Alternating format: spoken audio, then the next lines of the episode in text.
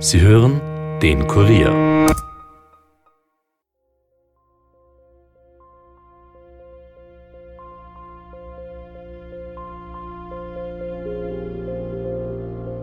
Ich glaube, das war Sonntag in der Früh. Und er sagt, schau, Gerlinde ist tot. Ne? Und er war fertig, natürlich Bruder, ne? Schwester, einzige Schwester. Wir können davon ausgehen, dass Täter und Opfer sich gekannt haben. Ich habe geweint, also meine, meine Tochter wäre die Schwester. So habe ich geweint, ich bin so weit. Ne? Sie war zurückgekehrt, freundlich, psychisch vielleicht ein bisschen labil. Einmal haben sie es eingefangen auf der Straße und da ist ohne Gewand spazieren gegangen. Er hat sich längere Zeit in der Wohnung aufgehalten und er hat vor allem nach der Tat gewusst, dass er sich in Sicherheit befindet. Das war hundertprozentig der. Okay. Ich bin überzeugt davon.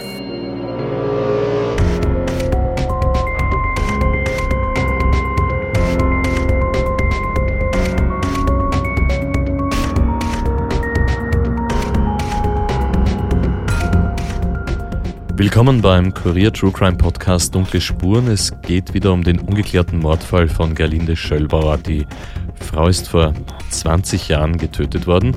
Unsere Reporter Michaela Reibenwein und Dominik Schreiber haben bei ihren monatelangen Recherchen eine neue Spur gefunden. Jetzt sitzen die beiden bei mir. Hallo Michi. Hallo Stefan. Hallo Dominik. Hallo Stefan. Könnt ihr vielleicht einmal ganz kurz zusammenfassen, was wir bis jetzt wissen? Gerlinde Schöllbauer ist vor 20 Jahren in ihrer Wohnung in Wien-Brigitte-Nau ermordet worden. Da war sie 42 Jahre alt. Die Frau hat mit ihrem Sohn in der kleinen Eigentumswohnung im Halbertier gelebt und am 20. März 1999 hat sie relativ spät am Abend noch Besuch bekommen. Sie hat schon ihren Pyjama angehabt, als sie ihren Mörder empfangen hat. Das war vermutlich gegen 22 Uhr. Zwei Stunden später war Gerlinde Schöllbauer tot. Und was dann passiert ist, das ist sehr ungewöhnlich für einen Mordfall. Der Täter ist noch sehr lange in der Wohnung geblieben nach der Tat. Er ist also davon ausgegangen, dass die Nachbarn nichts mitbekommen haben und möglicherweise hat er gewusst, dass der Sohn nicht so bald nach Hause kommen wird. In der ersten Folge haben wir ja auch schon erzählt, dass der Täter versucht hat, seine Spuren zu verwischen.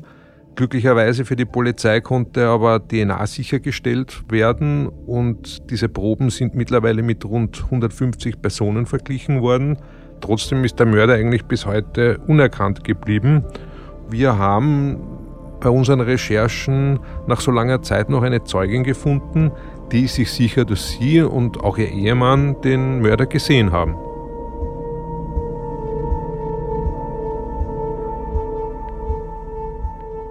Chefinspektor Ewald Schneider hat uns ja erzählt, dass es in der Wohnung einen sehr heftigen Kampf gegeben haben muss.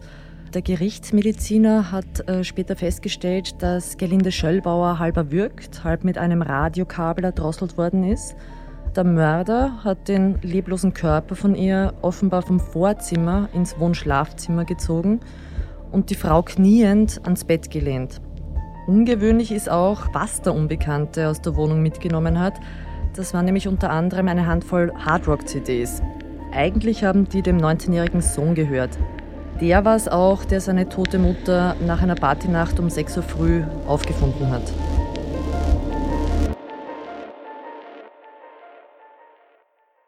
Und die war auch fesch, ne? Wirklich.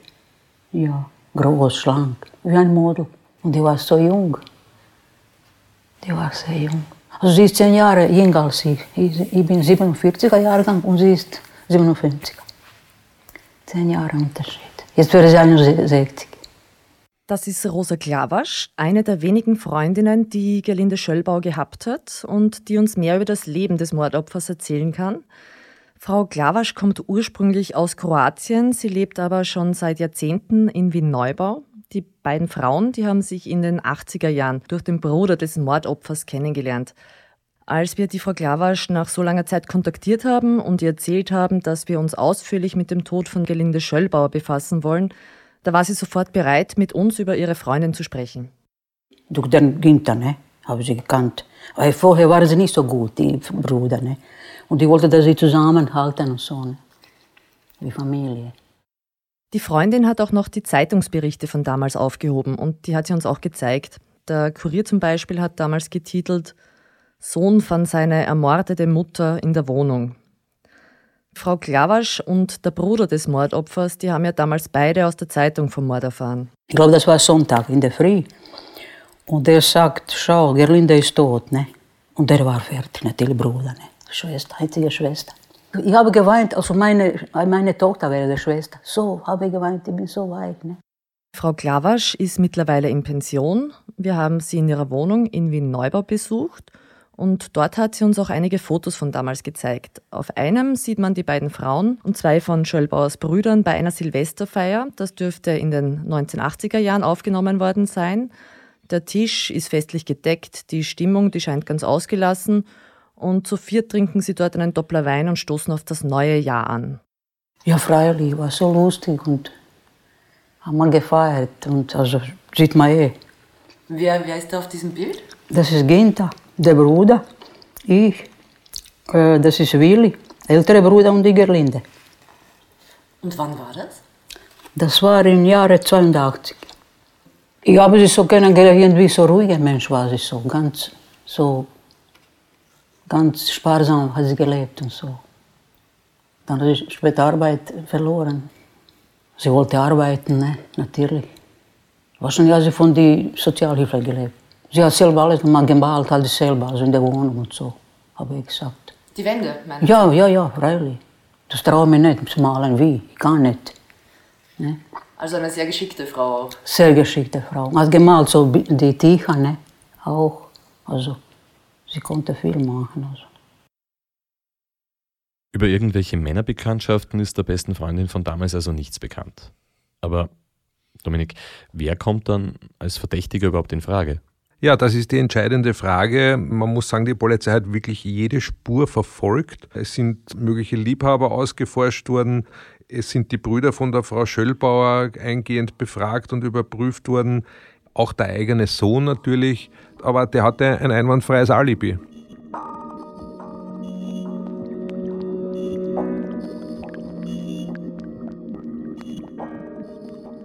Chefinspektor Schneider vom Landeskriminalamt Wien hat in diesem Fall ermittelt. Der kann nur eines mit Sicherheit über den Täter sagen. Er hat sich längere Zeit in der Wohnung aufgehalten und er hat vor allem nach der Tat gewusst, dass er sich in Sicherheit befindet. Er hat nachher noch die Möglichkeit gehabt, dass er sich die blutigen Hände im Badezimmer wäscht. Wir haben Blutspuren im Waschbecken und am Handtuch gefunden. Er hat danach noch mehrere Räume in der Wohnung betreten und er wird wahrscheinlich auch so, wie er reingekommen ist, eben durch die Eingangstür die Wohnung verlassen haben.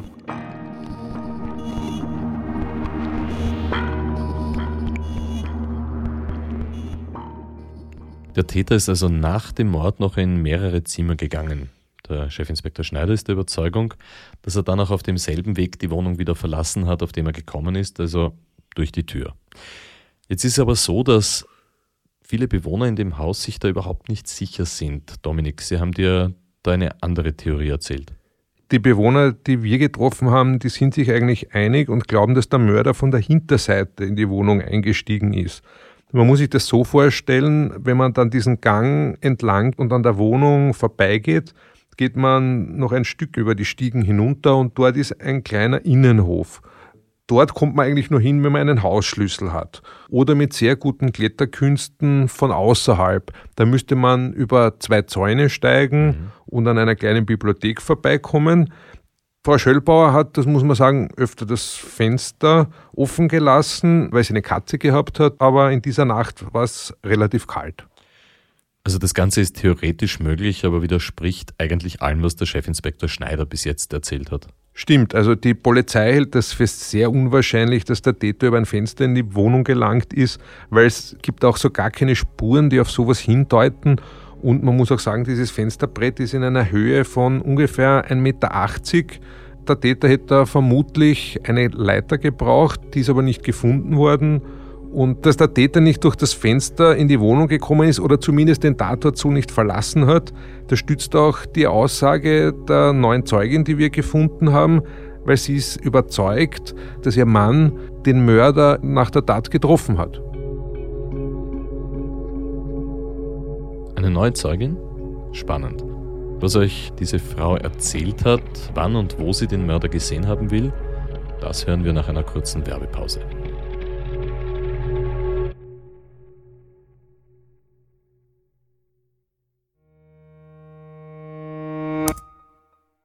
Ja, und bei uns im Podcaststudio ist jetzt Stefan Berndl aus der Kurier Sportredaktion. Auch ihr podcastet und zwar unter dem Titel Nachspielzeit. Ja, wie der Name Nachspielzeit schon richtig verrät, gehen wir nach jedem Fußballwochenende in eine Verlängerung und analysieren und besprechen die aktuellen Geschehnisse in der österreichischen Bundesliga, im internationalen Fußball oder auch was das Nationalteam betrifft, was sich da gerade tut oder noch tun wird. Wir, das ist in dem Fall die Kurier Sportredaktion. Solltet ihr euch als Fußballfans also angesprochen fühlen, dann hört doch gerne bei uns rein, abonniert uns auch gerne. Ich hoffe, wir hören uns.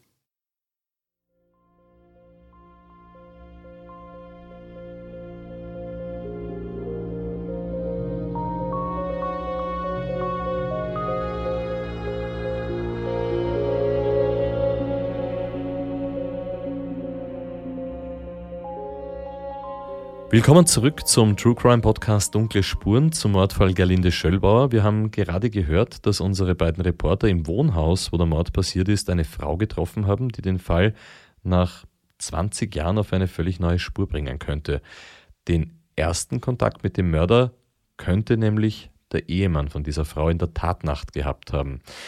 Dominik, die beiden wollen anonym bleiben, aber Du hast sie da im äh, Eingangsbereich ja getroffen und hören wir uns einmal an, was die Frau dir erzählt hat. Äh, mein Mann war Taxifahrer damals in den 2 in der Früh, mhm. weiß nicht wann, wie spät ist er hergekommen. Und da ist jemand aus dem Haus rausgegangen und zu der Jahreszeit nur einen Pullover angezogen. Der war so in ihrer Größe, wird der junge Mann, also der Mann gewesen sein. Und mein Mann hat auch gesagt, so in der Größe einen, einen weißen Pullover da gehabt. Und wie alt ungefähr? Der war so circa, ich würde sagen, so um die 35. Und er hat sich gedacht, das ist ein komisches Fall, dass der nur das Hat und geht da, wenn sie jetzt da rausgehen, daneben ist ein, zum Gemeindebau ein Tor ja. und dort ist er reingegangen. Aber da hat ja keiner gewusst, was passiert ist. Die Tür war unten zu. Also, dass das dem Zeugen aufgefallen ist und dass er sich das bis heute gemerkt hat, das ist durchaus nachvollziehbar. Der Mord war am 20. März. Wir haben extra bei der Zentralanstalt für Meteorologie und Geodynamik nachgefragt. Die haben gesagt, in der Nacht hat es vier bis fünf Grad gehabt. Es war bewölkt und windig. Also das ist jetzt ein Wetter, wo man nicht mit einem dünnen weißen Pullover aus dem Haus geht, sondern da würde man wahrscheinlich eine Jacke anhaben. Und der Unbekannte ist dem Ehepaar auch noch ein zweites Mal aufgefallen. Dann habe ich mir ein zweites Mal gegeben und da habe ich die Polizei angekommen und sie gesagt, gehen Sie ihm nach. Und ja. gesagt, ich gehe nicht nach, wie komme ich dazu, dass ich dem nachkenne? Mhm. Weil der hat damals schon gedacht, ich kenne ihn. Das war hundertprozentig der. Okay. Ich bin überzeugt davon. Und ich habe die Polizei angerufen das zweite, die sind halt jedes Mal so verdächtig verhalten. Wenn er mich gesehen hat, ist er auf die andere Seite gegangen und er hat sich wirklich verdächtig. Und ich habe mir gedacht, er hat mich vielleicht gekannt durch sie, mhm. aber ich habe ihn nicht gekannt. Aber das war so von ihm. Wissen Sie, wie der ausgeschaut hat? Das kann ich halt nicht mehr, es war, er hat eine Mütze aufgehabt, ich kann halt nicht mehr sagen, ein größerer war es.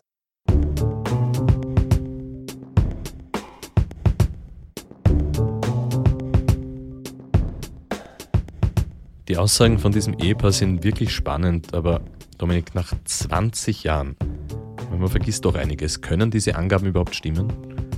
Also vom zeitlichen absolut. Wir wissen, dass der Mord rund um Mitternacht verübt worden ist. Danach hat sich der Täter noch einige Zeit in der Wohnung aufgehalten. Also, dass er um zwei in der Früh das Haus verlassen hat, ist durchaus möglich. Aber das würde dann vielleicht doch auch auf eine Liebschaft hinweisen. Warum hat von der niemand etwas gewusst? Ich meine, nicht einmal der eigene Sohn. Und noch eins, ein weißer Pulli. Wäre der nicht extrem auffällig bei so einem blutigen Mord?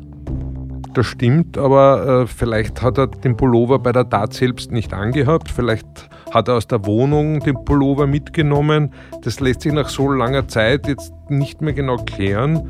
Dieser Hinweis, der bei unseren Recherchen aufgetaucht ist, der hat auch die Mordermittler interessiert. Sie haben kurz danach mit den beiden Zeugen Kontakt aufgenommen und wir werden sehen, vielleicht ergibt sich ja da etwas daraus.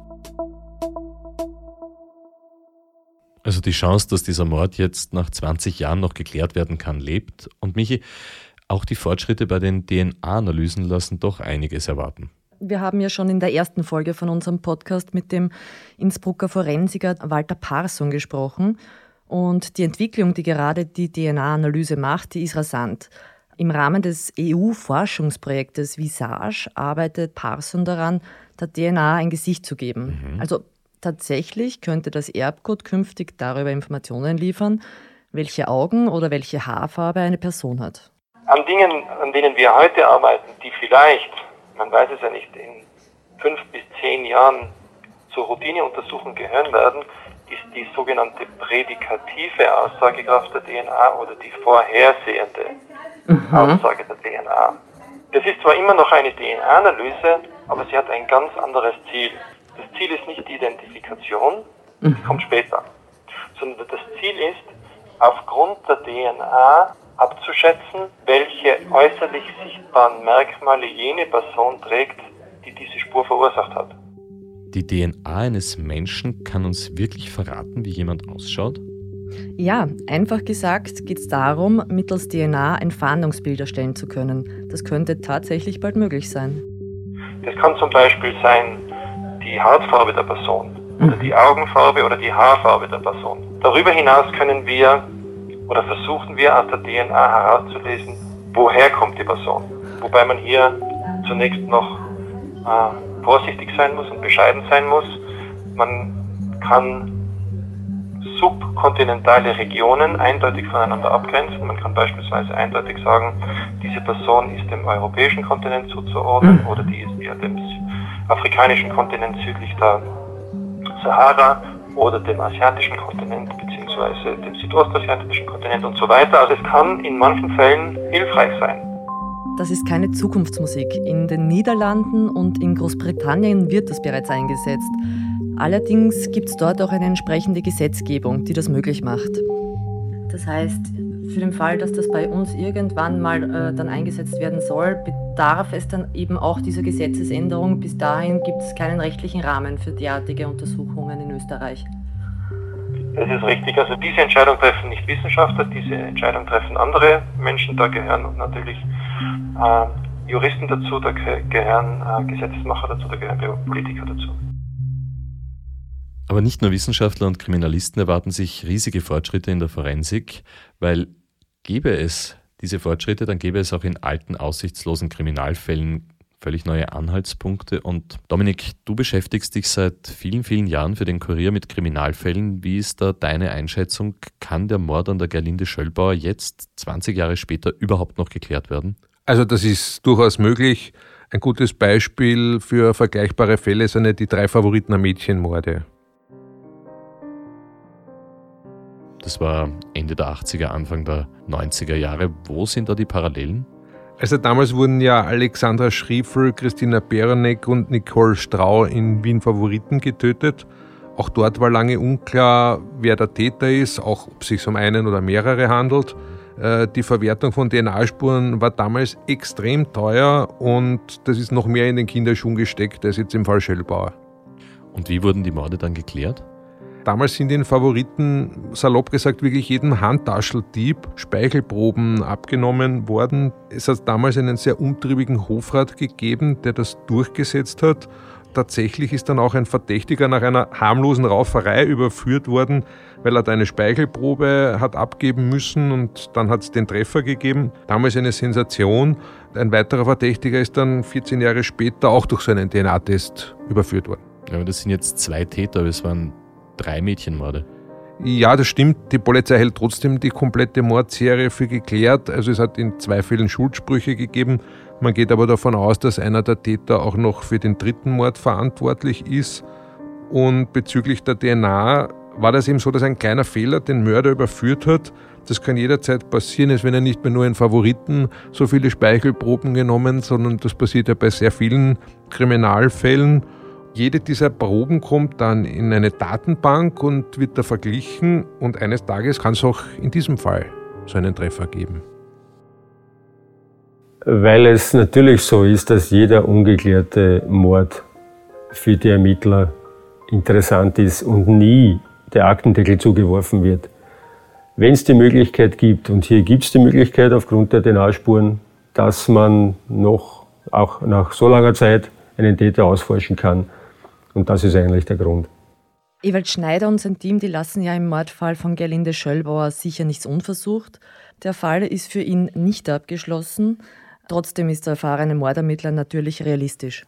Und irgendwann muss man sagen können, es ist alles gemacht. Wenn es jetzt nur einer besser kann, dann soll er es machen. Aber von uns aus ist jetzt alles gemacht. Und dann erst kann man einen Akt, einen ungeklärten Akt von einem Tötungsdelikt halbwegs äh, ruhigen Gewissens zumachen. Vorher geht es nicht. Vorher tut es an jeden Mordkieberer weh, wenn er sagt, wir haben da einen Ungeklärten. Außerdem verfolgt der ja einen Sachball weiter, solange er da tätig ist. Weil irgendwann kommt der Hinweis, wurscht woher. Das würde sich auch Rosa Klabasch, die Freundin von Gerlinde Schöllbauer, wirklich wünschen. Gut wäre, ich wäre so froh. Irgendwie. Und die hat das nicht verdient. Das ist so. Endet mit so junge Jahren. Ja, Sie denken doch oft an sie? freilich denke ich. Denke ich schon. So ein guter Mensch. Im Jahr 2000, dass wir zusammen feiern Silvester bei ihr. Ne? Und sie sagt, wir werden zusammen feiern und sie will Bäckerei machen. Sie hat für uns manchmal zu Silvester Bäckerei gemacht und so. Und das, der leider Gottes ist dann weg. Ja, ja. Also darum planen kann man nichts. Wollt man fahren, in Donauinsel oder irgendwo. Fahre immer alleine im Sommer. Ne? Oder Praterallee. Und sogar vielleicht habe ich gedacht, dass wir fahren zusammen irgendwo auf Urlaub. Ich hätte vielleicht ein bisschen bezahlt, warum nicht? Aber da, dann war alles. Leider. Die war weg.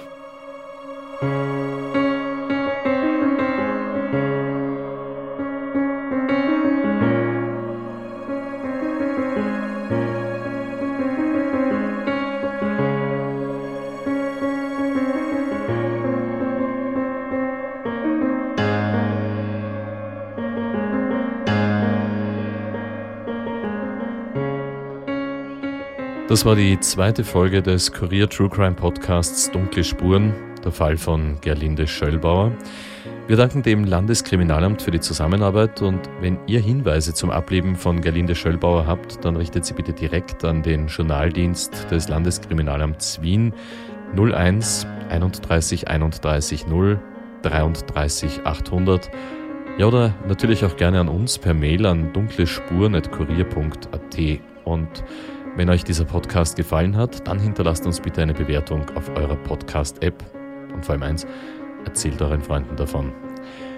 Dunkle Spuren ist ein Podcast vom Kurier. Moderation Stefan Andres, Reporter Yvonne Wiedler, Michaela Reibenwein, Elisabeth Hofer und Dominik Schreiber. Schnitt Tobias Peböck und Dominik Kanzian. Musik Tobias Schützenberger, produziert von Elias Nabmesnik.